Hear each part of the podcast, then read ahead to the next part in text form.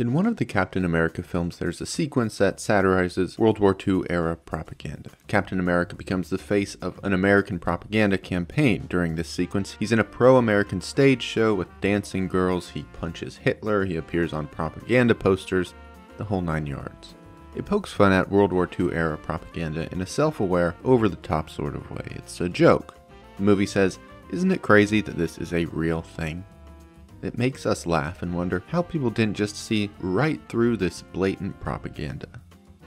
And in doing so, the movie plays a really clever trick on the audience. It tells us that's what propaganda looks like. It blinds us to the much more subtle messaging that today fills the Captain America franchise and the rest of our movie theaters every single week. Messaging that is legitimately paid for and produced by the Department of Defense.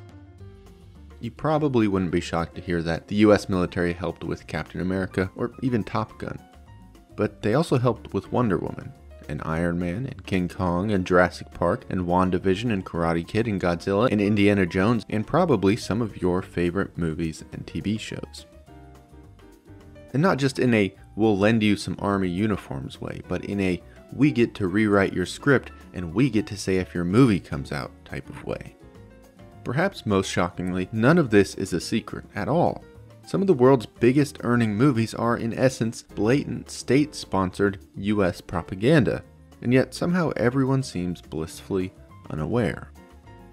I want to explain how America makes propaganda, what movies fit this label, and why you should care.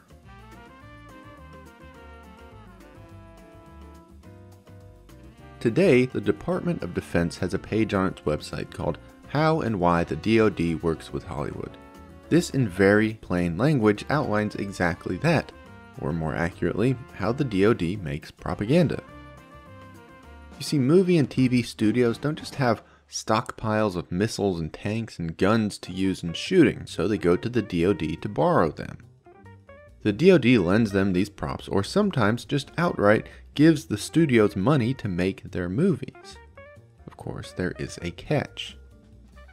The DoD page says, quote, The Defense Department has a long-standing relationship with Hollywood. Production agreements require the DoD to be able to review a rough cut of a film so officials can decide if there are areas that need to be addressed before a film is released. Basically, the DoD will give you money to make your movies. They'll lend you the tanks and guns. But that means they get to rewrite your script and edit your final cut as they see fit. In some cases, movies even need to get final approval from the DoD before going to theaters. And this isn't just some crazy conspiracy theory, it's a well documented phenomenon.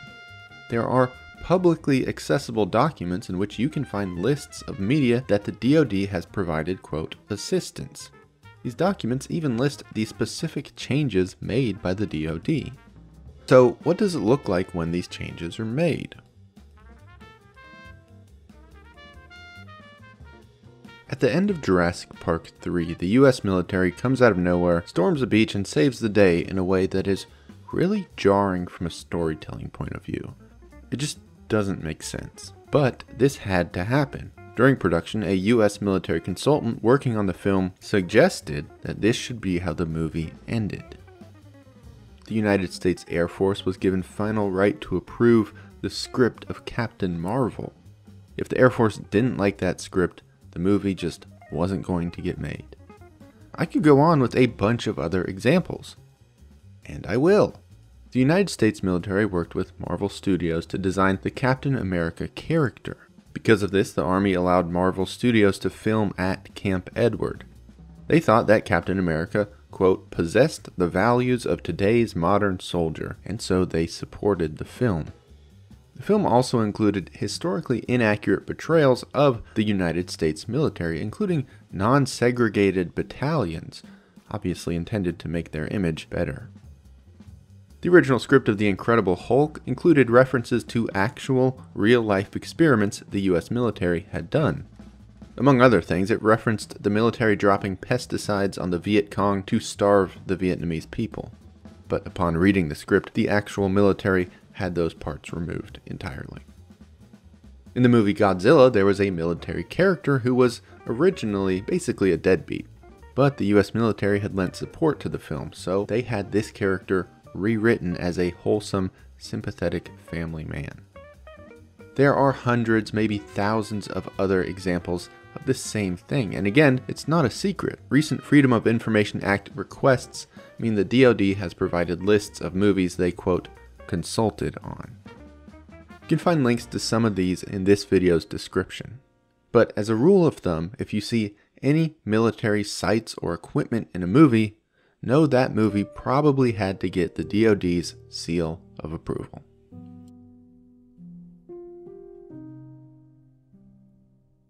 In a 2015 report, the Pentagon included electronic games as a medium that can be used to, quote, benefit military service recruiting and retention programs. In the years that followed, every single branch of the US military got its own esports team.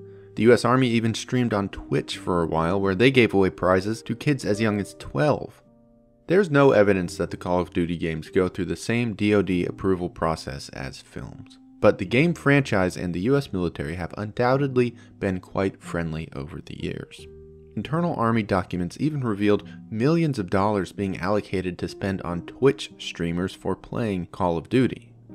The documents also showed that the US military considered Call of Duty as a useful branding and recruitment tool. There are tales of Call of Duty designers going on to work at the Pentagon, and allegedly, the game's parent company has met with Marine Corps representatives during development cycles. So, nothing entirely damning, but when paired with the content of these games, a distinctly pro war message does begin to appear. Call of Duty 4 Modern Warfare centers on a US invasion to depose a Middle Eastern tyrant. This is quite obviously a retelling of the Iraq War.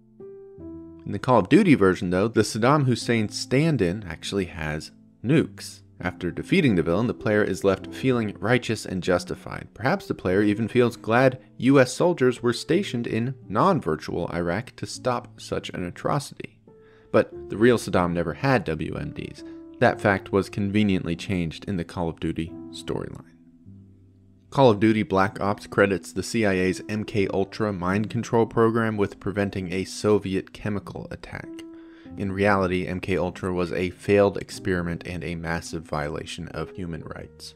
The sequel, Black Ops 2, featured Lieutenant Colonel Oliver North as a consultant and a character in the game itself, but this is a man who illegally armed and financed Contra death squads in Nicaragua. Then there's the Ronald Reagan appearance in Call of Duty Black Ops Cold War. The character in the game protests that a certain mission is illegal and perhaps unethical. A virtual Ronald Reagan soothes his worries, assuring him that it's okay because they are, quote, protecting the free people of the world, and Reagan insists that the military needs to get whatever they want. Call of Duty Modern Warfare features a mission that takes place on the so called Highway of Death. In reality, the Highway of Death was the name for a place where an American led coalition bombed a caravan of defeated Iraqi soldiers and civilians. These bombs killed hundreds of people, a lot of them entirely innocent. But in the Call of Duty game, Russia was responsible for the Highway of Death. More broadly, the Call of Duty games collectively feature endless waves of enemies from some fictional alliance of Arabic, Soviet, Vietnamese, South American, and Chinese countries. In Call of Duty 4, the player finds an Arabic nuke on a Russian ship. In another, Pablo Escobar plots with the Soviets. In the games, these bad guys are bound together by a hatred of freedom or some burning desire to see the downfall of the West. America has its adversaries, undoubtedly, but other countries don't just unanimously hate freedom. The Viet Cong didn't hate freedom. South American communist regimes America has toppled didn't hate freedom, etc., etc. But still, Call of Duty puts forth this idea that military interventionism is the glue that holds our global society together. I'm not saying that Call of Duty is some kind of clandestine psyop. I am saying it is one of the subtle modern ways that the military entertainment complex disseminates its messaging. But none of this is even remotely new. The tradition of US military propaganda goes back decades and decades. The US military loves propaganda. It always has. The use of propaganda by the US government has its roots in World War I. During this war, the Wilson administration created the Committee on Public Information. This agency was tasked with influencing public opinion on World War I. The CPI used newsprint, posters, radio, telegraph, and film to further patriotic pro war messaging. However, the agency drew heavy criticism after the end of the war and was pretty quickly dissolved in the years following. But then World War II came along. Now, before I go any further, I do want to say when you're fighting Hitler and actual Nazis, it's important to communicate the gravity of the situation. I appreciate that. And in World War II, I also recognize that there was some element of you gotta do what you gotta do. So maybe World War II propaganda isn't the worst thing in this video, but it definitely laid the groundwork for today's propaganda, which I do feel is quite insidious. Anyways, around World War II, the US military met Hollywood. It was truly love at first sight. With Hollywood, the military did not have to produce its own material. Instead, it could insert pro war messaging into media that the American people were already consuming. But there was a problem. During World War I, propaganda had become kind of icky to the average American. It was pretty heavily associated with fascist regimes, and the Committee on Public Information had come under really significant criticism. So during World War II, the United States officially had no propaganda. But the Roosevelt government did circumvent this official line. One way they did this was through the Writers' War Board, or WWB, which has been called the quote, largest propaganda machine ever created. The WWB was technically a private organization. It was privately owned and operated but it was created by the request of the U.S. Department of Treasury and entirely funded by the U.S. government. The Writers' War Board had its hand in everything. It was made up of a bunch of individual committees, including the Radio Committee, Foreign Writers Committee, High School Contest Committee, Book Burning Committee, Library Committee, and many, many more. The organization's role was basically to serve as a go between for writers in the US and the US government itself. If the government wanted some pro war piece written, they'd find someone to do it through the WWB. But more immediately relevant to this video, World War II saw the creation of the Office of War Information. The OWI ran all kinds of propaganda projects, but they did a whole lot of film. From 1942 to 1945, the OWI revised or discarded entirely 1,600 film scripts. If a movie seemed to portray the US, its military, or its involvement in the war negatively, that movie wasn't happening, and of course, vice versa. They would lend financial support to the films that posited a patriotic message.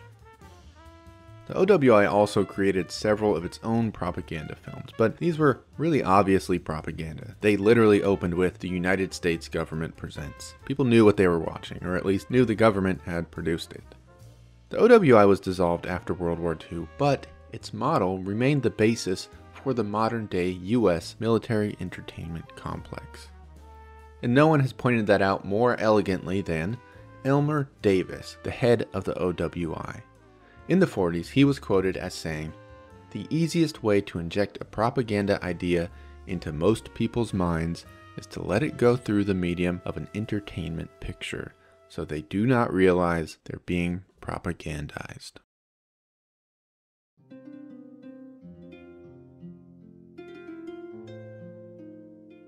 Today's DoD Hollywood relationship obviously builds on the World War II era of American propaganda. Now, some of you might be saying that this relationship is totally fair. Studios can and have made anti war movies, or whatever they want to make. They just won't get military funding. It's a simple quid pro quo If you want to use our stuff or you want our money, you gotta play ball. The military doesn't want to financially support things that make them look bad, and that makes sense. This whole argument makes sense. But it doesn't account for all of the issues at play. For one, taxpayers pay for all of those shiny toys and money that the military gives out to movies, video game companies, or TV shows. It doesn't seem ethical that the military manipulates us using our own money. The other issue is that of transparency. You know that these movies are functioning propaganda because you watched this video. But the impressionable 13 year old does not. He doesn't stick around for the tiny little thank you to the military at the end of the Iron Man credits. He probably doesn't know that Call of Duty is rewriting history, and he probably doesn't crawl the DoD website for tucked away disclaimer articles. No, all of this stuff just goes into his impressionable young mind and does exactly what it's supposed to do. The kid probably didn't even notice, but his brain did. And after a childhood of being inundated with pro military propaganda, he hits 18 and he's ready to enlist. Even outside of this scenario, pro war media subtly but effectively normalizes global violence and American imperialism. It perpetuates the acceptance of our forever wars. Because the military is not making movies and saying, you're about to watch propaganda. These movies, TV shows, and games don't open with made in partnership with the US military. I'm sure the DoD is quite happy about that. Instead, they are sneaking their messaging into the most profitable, widely consumed media on the planet and hoping you don't notice.